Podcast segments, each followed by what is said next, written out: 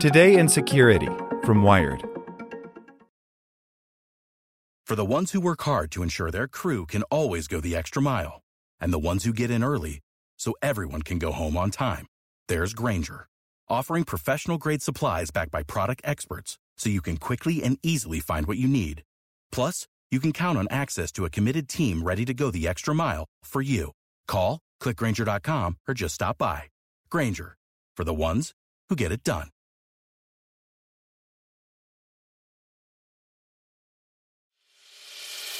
As a longtime foreign correspondent, I've worked in lots of places, but nowhere as important to the world as China. I'm Jane Perlez, former Beijing bureau chief for the New York Times. Join me on my new podcast, Face Off US versus China, where I'll take you behind the scenes in the tumultuous US China relationship. Find Face Off wherever you get your podcasts. Hey there, this is the spoken edition of Wired. Presented by Bose. Bose frames look like regular sunglasses, but tiny speakers hidden in the temples create an immersive experience unlike any other. Go to Bose.com to find out more.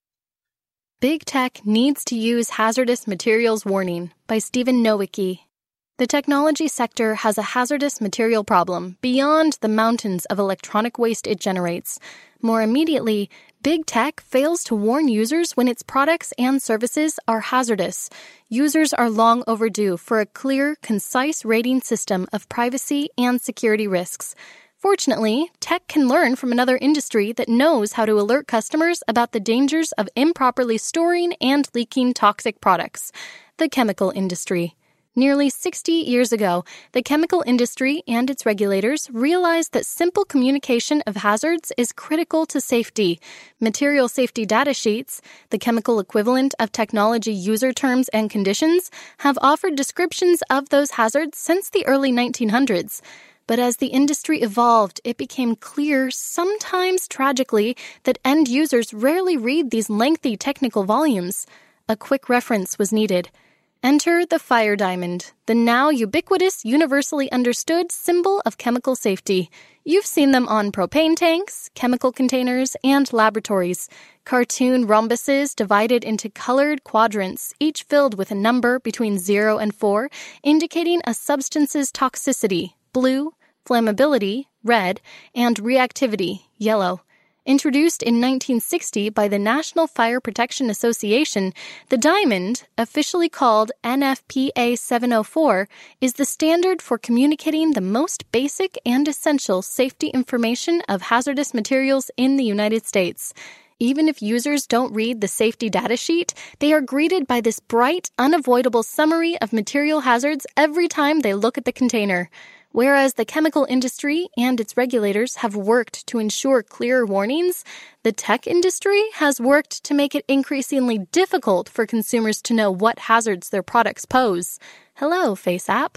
As technology companies use and misuse the personal data they collect in increasingly sophisticated ways, user agreements have only become longer and more Byzantine. Facebook, for example, has terms of service and related policies that stretch for over 35,000 words, about as long as The Lion, the Witch, and the Wardrobe, and as bewildering as Narnia. Buried within are clauses that have significant privacy implications, such as granting Facebook a non exclusive, transferable, sub licensable, royalty free, and worldwide license to host, use, distribute, modify, run, copy, publicly perform, or display, translate, and create derivative works of your content. License agreements like toxicology studies provide valuable information, but they're of little use when users need to quickly know what they're getting themselves into. When emergency personnel are considering using a chemical product, they immediately need to know will it explode? Will it poison me? Will it burn me? Right away, the Fire Diamond answers. When considering a new app or service, tech users have similar questions. How much of a security risk is this? What data is collected and stored? Do I have any control? Will it poison me? Will it burn me? To find these answers, a user often first has to jump into the fire. Besides the self interest of entrenched tech industry players, there is no excuse for the need to read dozens of pages of dense text to learn the dangers of a product when that information can be condensed into a few numbers and color coded blocks. If users are to rapidly adopt new services and technologies and to bear responsibility for understanding the content and implications of the burdens posed by license agreements of those technologies, then a transparent and standardized method of hazard communication is required. Who should administer this? It could be a mandatory regulatory framework from the FTC or Consumer Product Safety Commission or a voluntary independent rating system created from accreditation bodies or industry watchdogs like the Electronic Frontier Foundation. What should it look like? There are myriad design options, but one would be to create a tech safety diamond. Instead of stating physical harm, this warning system must summarize the key aspects of data collection, user control, data use, and data handling to let users know if it's worth the risk. Blue for data collection, the technology equivalent of toxicity, a low rating would indicate that the service would gather only names, IP addresses, or other basic information, while a high rating would mark the hoarding of deeply personal and potentially dangerous information like voice recordings or detailed location data. Yellow, User control, the parallel to reactivity, is perhaps the simplest to rate. Once a service has my data, can it be fully deleted? And if not, to what extent will it persist?